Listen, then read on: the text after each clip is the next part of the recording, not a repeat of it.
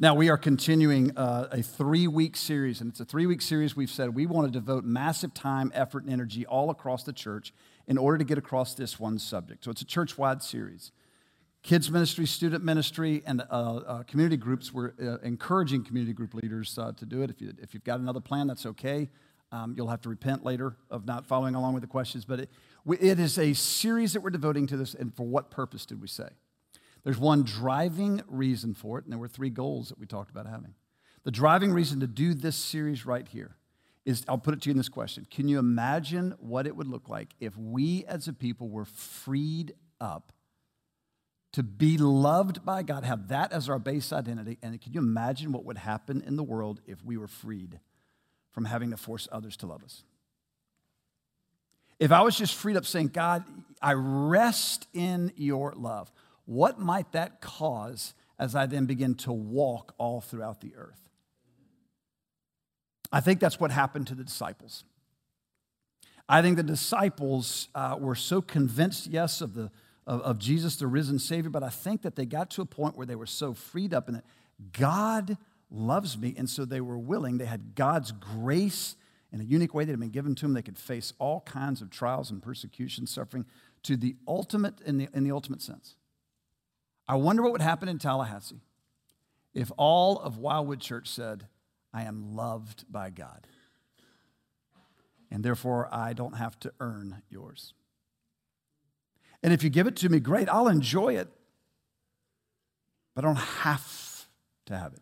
We made this statement in there, and I believe this to be true. We all need to love and we need to be loved. It's not just a want, it's not just a desire.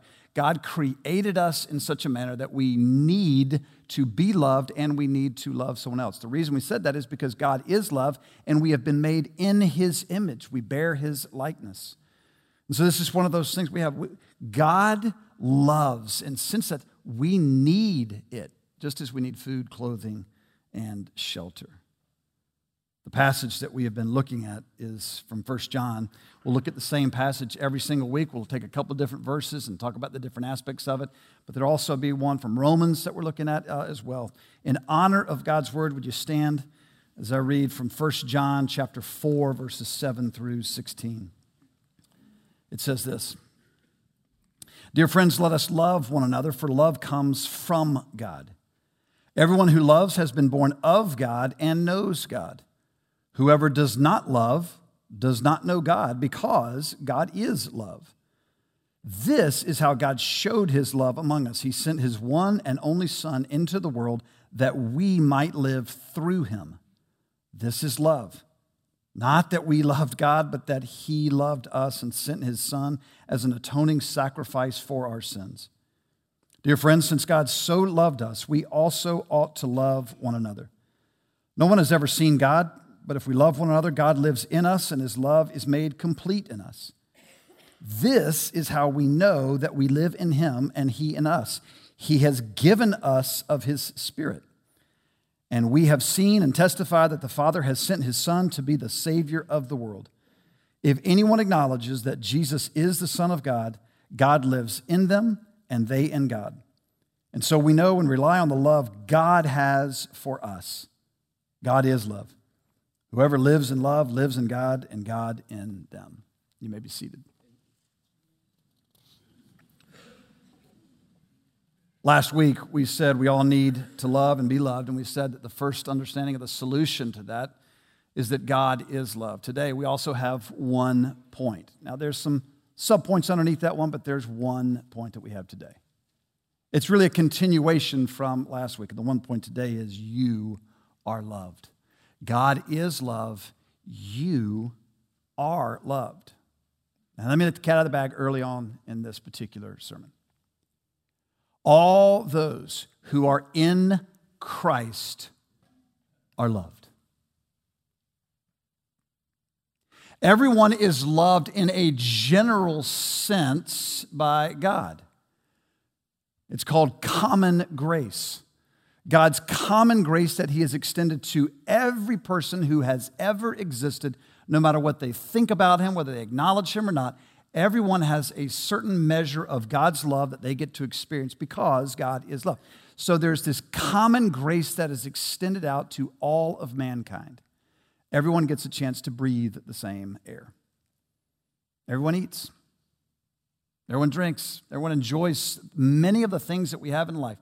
There is a common grace that God gives to all. So, could we say that God loves the world? And uh, yes, in the general sense, we could say that. His love is being experienced to a certain extent by the entirety of the world. But the special love of God is reserved only for his children. It is placed uniquely upon those who are his. Now, I don't think it'll take much for us to understand this. I have a general love for all students at Chiles High School. Generally speaking, I want all students at Chiles to thrive. I want them to do well. I want them to perform well in school. I want them to perform well athletically, especially if one of my kids are on that athletic team. I want them all to perform uh, well. I want folks to thrive in a general sense at Chiles. But do you really think that I have the same kind of love for a kid at Chiles that I have yet to meet as I do for my son? This is how it is, spiritually speaking. God has a general love, of course, and His is much better than mine. It's more comprehensive than mine. It has more, far more benefit for all on the world. But He has a special love for those that are His, His children. There is common grace, and there is special grace. And in this particular book, First John, John is writing. I want you to hear this. First John 5, this would come a couple of verses later than what we said, but this is one of the reasons that John is writing in this particular book. He says this I write these things to you who believe in the name of the Son of God, so that you may know that you have eternal life. He's writing in here so that his children might be convinced that they are always going to have a relationship with him. That there's an eternity that's in front of us in which God will always be present. Now, we are loved. You, specifically, you plural and you singular today, you are loved, and you're loved in two ways, at least two ways. You are loved perfectly by God, and you're loved imperfectly by people. I'm going to spend maybe 30 seconds on this second part in this sermon. And most of that's going to be reserved for next week. But today, you are loved specifically by God. Now, what in the world does that actually mean? Because it's great, it sits well on a, uh, on a card. Um, you can write it well, you can, you can post it somewhere. That, that's a great little tagline that we can have. But what, practically speaking, does it actually mean? How do we know that God actually does love us? What does He do that shows us His love? Because love is a verb. It is not enough to say, I love someone, and then simply do nothing for them in the process. That's not love. I may have an appreciation for them, I may like them, but if I'm not moved, compelled to serve in some way that's going to benefit them, I can't really say that I love them. So, what does it mean that God loves his children? Now, there's lots of things that we could say, but I just want to give you a couple things uh, to start with. Number one, understand this. This is the hardest doctrine, it is the hardest thing to actually believe. That God genuinely, sincerely, totally, completely, unfailingly loves you. It is the hardest truth for us to actually embrace. Many of us have fathers that we have been striving all throughout our lifetime to earn their approval and their favor. Sometimes, even long after they're in the grave, we continue to live a life in which we're trying to earn the approval of our fathers.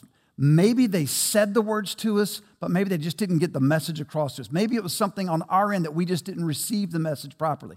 But we oftentimes treat our Heavenly Father like we do our earthly Father, and as if there are still things that we must do in order to earn the right to be loved by Him. So it's one thing to say it, it's another thing to experience it. I want to give you the first principle today. It's not in your notes, but just if you would mark this way if you are one who struggles to believe that God actually loves you, and we all struggle in some degree, if you really struggle to believe that He loves you, that He loves everybody else, but He doesn't, if you struggle there, I want to give you one particular passage I want you to memorize. I beg you to meditate on it. I beg you to pray it, personalize it, turn it into a prayer to God, and do that on a regular and consistent basis. It comes from Ephesians. Ephesians chapter 3, Paul writes this, and I pray that you, plural, being rooted and established in love, may have power together with all of the Lord's holy people to grasp how wide and long and high and deep is the love of Christ, and to know this love that surpasses knowledge, that you may be filled to the measure of all of the fullness of God. This is so typical Paul in the way he writes this. He says, I am praying for you people in Ephesus. And this just represent this is God's word speaking to the church throughout all the ages. It's good for all people in all places and all times. I'm praying that you will have power. Meaning you need something else. It's not going to be good enough for you to just try and convince yourself of this. You got to have supernatural power outside of yourself in order to grasp in order to get a hold of, in order to embrace, in order to rest in. I want you to you, you would grasp how wide, how high, how long, and ultimately how vast is this love of God. And what I'm praying is that this power is going to convince you not only that it's true, but that it's applied to you. I'm going to pray that you will experience it. You will have the knowledge of it, not just the intellectual assent to truth of it, but the experiential knowledge of it. And that kind of experiential knowledge goes past this. It doesn't, it doesn't bypass this, it just doesn't stop at this. It goes from here and it sinks into all of here until it affects everything that we are. I'm praying that you will have power together with all the saints to know experientially, resting in, uh, enveloping, uh, being moved by the love of God. And it, it's going to start here, but it's going to end up in everywhere. Would you pray that prayer? This is God's revealed will to us. If you struggle, like the overwhelming majority of us do, Pray this. Pray that the Holy Spirit will move in power. Do you have a spouse that struggles with this? Do you have a child that struggles to believe this? Do you have a parent that struggles to believe this? A coworker that you've been praying for for a long time? A neighbor, somebody that's close to you, you know, and you ache over their pain of not feeling, not sensing that they are loved by God. Pray this that God would give us the power to see it, to experience it, embrace it, and ultimately to rest in it. I promise you this. If you have had moments in your life in which you have been overwhelmed, as we sang earlier, the, been overwhelmed by God's love, you know what peace that brings.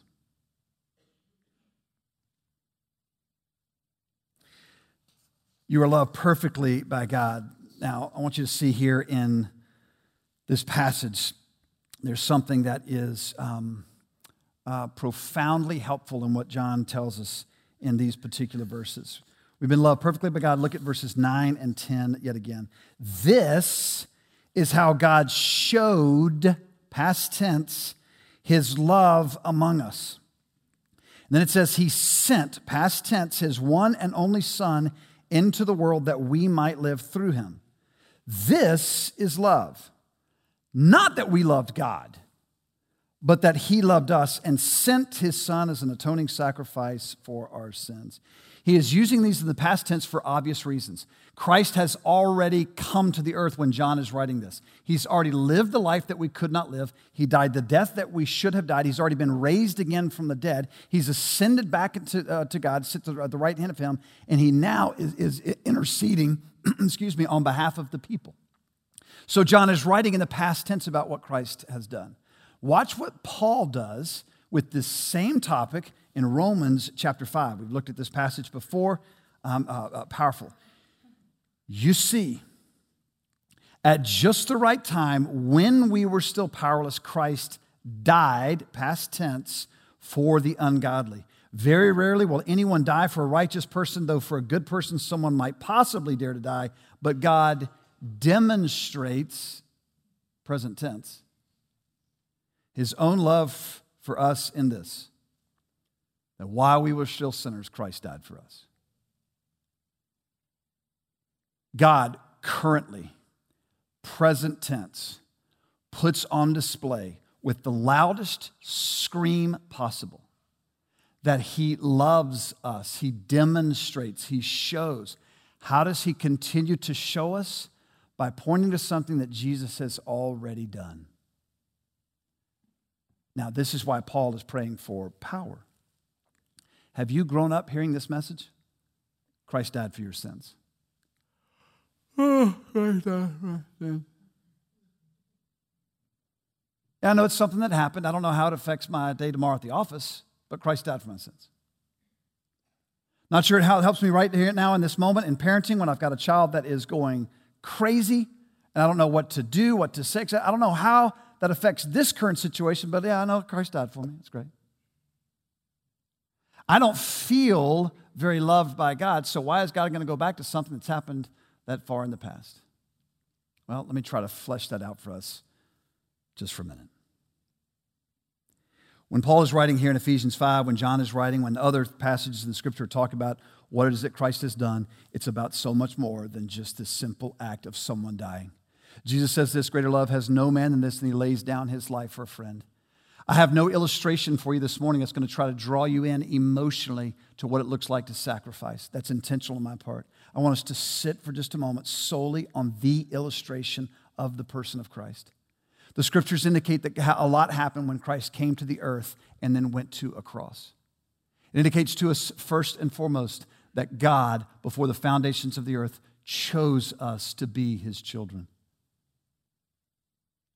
That before we ever breathed, before we ever said a word, before we ever had a chance to do anything on his behalf, for him, for his glory, etc., God looked down and chose us. He said, I want to put my love on you.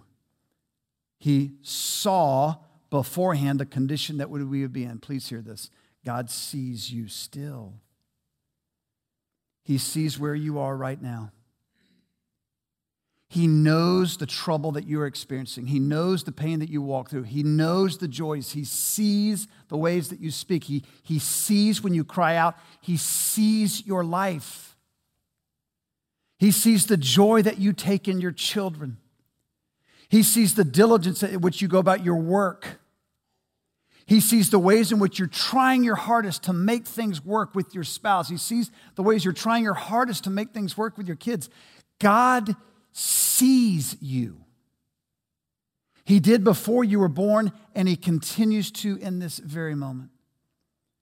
Do you remember His words to Nathaniel? I saw you under the tree. The eyes of the Lord go to and fro, looking for those whose hearts are fully devoted to Him. It is impossible for you to devote 100% of your heart to Him. That's because we still have this sin nature that's still a part of what we do, and it's irritating and annoying, and it draws me away from the Lord. The heart, but the, the eyes of the Lord go to and fro. He looks for those whose intention is to come after Him. And in all of your failures, He sees you. And guess what He does when He sees you, even in the midst of your failures? He does what I did with a child in the back room earlier. oh, wow. When I saw that child in the back of the room earlier, I did not say, man, I wonder what kinds of gifts and talents that child can bring currently to Wildwood. I wonder how we can use that child. I wonder what benefit they can bring to us right now. I just said, oh, what a joy. He sees you. He saw you and he still sees you. Scriptures tell us that also in this act of Christ going to a cross that he made us alive. He brought us to life. We were dead in our trespasses and sins. incapable of bringing ourselves to life. And the scriptures tell us that Jesus somehow brings life to us in the same way that he breathed life into the nostrils of Adam after he formed and fashioned him out of the dirt and the earth. Jesus, spiritually speaking, breathed life into our nostrils in order to make us alive in him. He still breathes life in you now. Do you have a relationship which sucks the life out of you? We all have one of those in our life in which someone, it doesn't mean that we don't like them, don't care for them. It just means that there's far more of me giving in this relationship than I can take. And sometimes I am giving so much that it seems as though this person is only and always taking. And at times they are sucking the life out of me. Jesus does not suck the life out of his followers, Jesus breathes life into his followers. He did it initially to bring us to life, and he does it right now. Are you tired in your spiritual pilgrimage? Are you exhausted? Meet with Jesus, spend time with him, because Jesus will bring life to you. It says that he also called us. He called us initially in the same way that he called out to Andrew and Peter and John. And he said, Come and follow me. He called you initially with a call that went out and said, Come and follow me. And your heart responded. You saw the beauty of who he was. Guess what? He still calls out to you, he still speaks to you, he still is invested in you. He still wants you to come and join him. He has not left you, he has not abandoned you, he still calls out to you. I shared this illustration before. I shared it yesterday. At this, we had a wonderful time yesterday talking about what it looks like to get the gospel in the hands of, uh, of other folks. Um, but my father used to have a, a, call that he would give to us at dinner time. And it was this whistle. And if I didn't have a microphone on, I would do it um, for you. And so it's this long extended, had this little pigtail at the end there. So he had this long whistle. He didn't have to stick his finger in his mouth. Yet, piercing. No matter where we were in the neighborhood, we could hear my father's whistle. The whole neighborhood heard my father's whistle. And everybody knew that's Hal McNeely.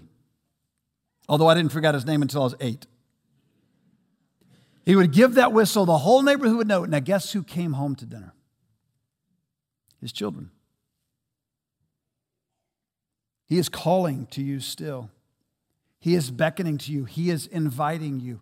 He is calling you to some large things in life, but please don't miss this. He is calling you to come and dine with Him, to sit with Him, that He might just spend time with you.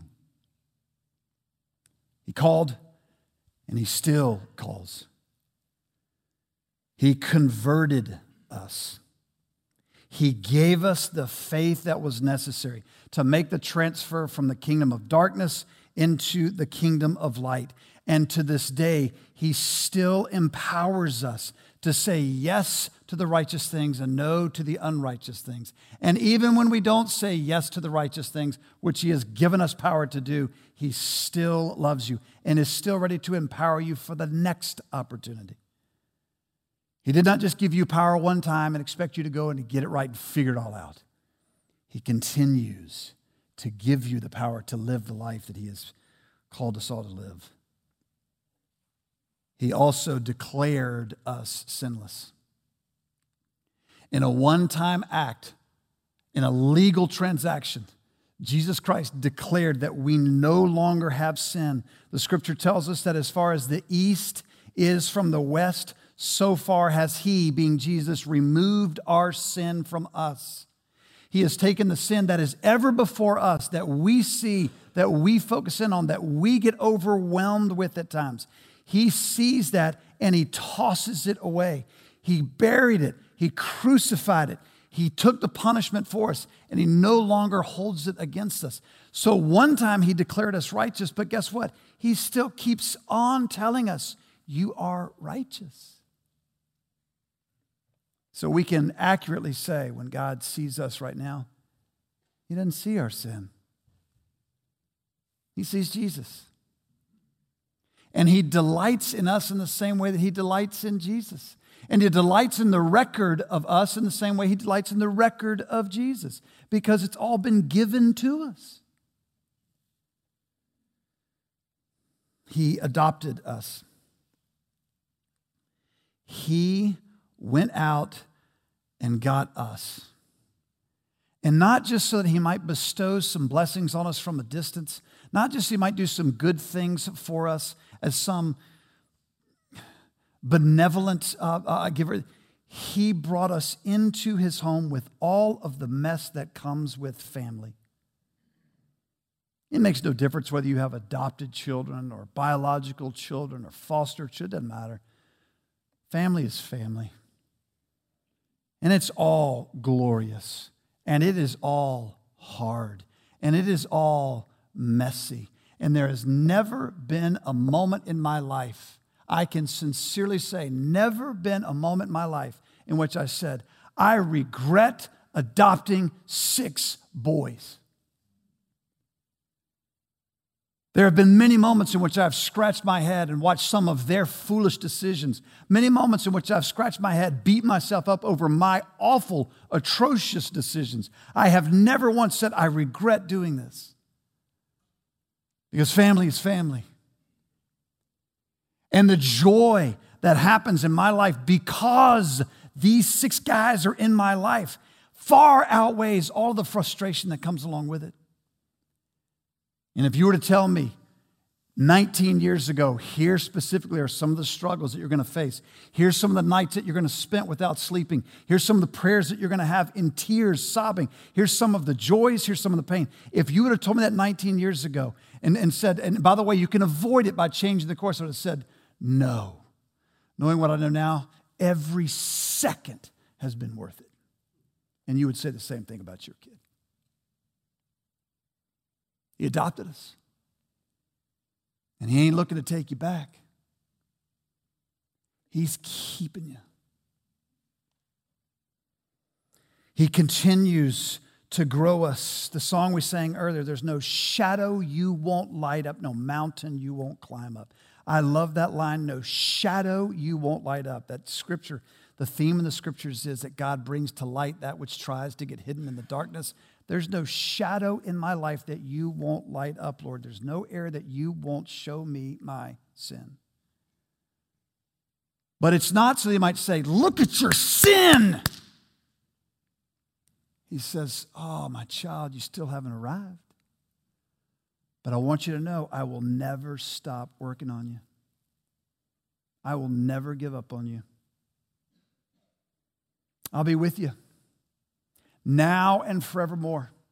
There's nothing that you can do to cause me to walk away from you. There's nothing you can do to, to have me give up on trying to improve you. I will keep on, keeping on, keeping on. You may not feel it.